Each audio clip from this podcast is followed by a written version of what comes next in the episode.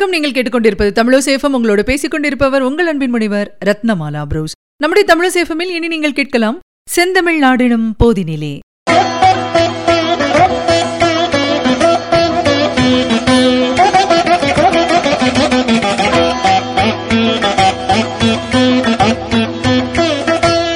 செந்தமிழ்நாடு அப்படிங்கிற தலைப்புல மகாகவி பாரதியார் பாடிய பாடல் தமிழர்களின் சிந்தனைக்கு அரிய விருந்து அப்படின்னு சொல்லலாம். காவிரி தென்பெண்ணை பாலாறு தமிழ் கண்டதோர் வையை பொருணை நதி என மேவிய ஆறு பலவோட திருமேனி செழித்த தமிழ்நாடு. இந்த பாடல் வரிகள்ல பாத்தீங்கன்னா தமிழ்நாட்டுல பாயக்கூடிய ஆறுகளை தமிழ்நாட்டின் மையப்பகுதியில இருந்து வடக்கு திசையில் பாய்கின்ற ஆறுகளை வரிசைப்படுத்தி சொல்றாரு பாரதியார். முதல்ல காவிரி அதுக்கப்புறமா பல மைல் தூரம் வடக்குல பாயும் தென்பெண்ணை தென்பெண்ணைக்கு சற்று வடக்கில் தொண்டை மண்டலத்தில் பாயக்கூடிய பாலாறு இதெல்லாம் குறிப்பிடுறாரு.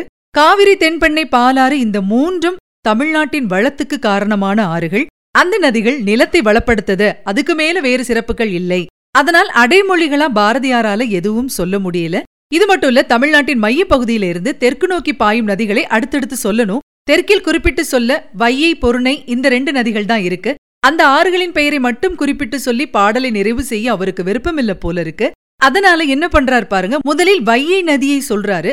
அது வெறும் ஆறு மட்டும் கிடையாது.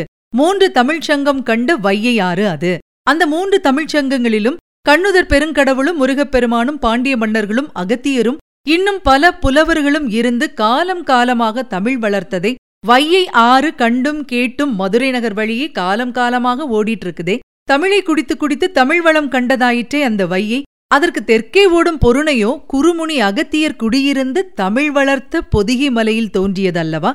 அதுவும் குறுமுனிவனின் தமிழைக் கண்டதாயிற்றே கேட்டதாயிற்றே. அதனால்தான் தமிழ் கண்டதோர் வையை பொருணை நதி அப்படின்னு சொல்லி அந்த இரண்டு நதிகளுக்கும் அடைமொழி கொடுத்து தமிழுக்கும் இந்த நதிகளுக்கும் சிறப்பு செய்து மகாகவி பாரதி பாடல்ல சொல்றாரு.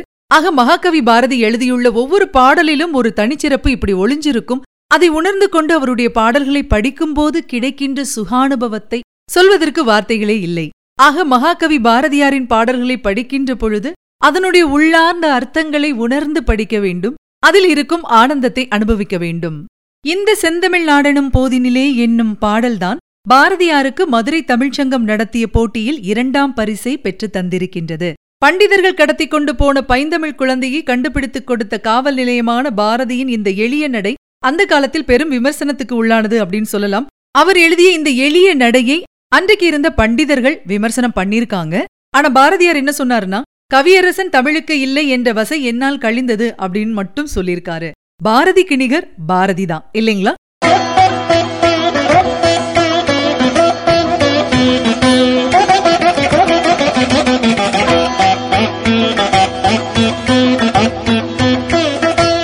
நேர்கள் இதுவரை கேட்டது செந்தமிழ் நாடெனும் போதினிலே. வழங்கியவர் உங்கள் அன்பின் முனைவர் ரத்னமாலா புரூஸ். தொடர்ந்து இணைந்திருங்கள் இது உங்கள் தமிழ் சேஃபம் இதட்டத்திற்கும் எதிரொலிக்கட்டும்.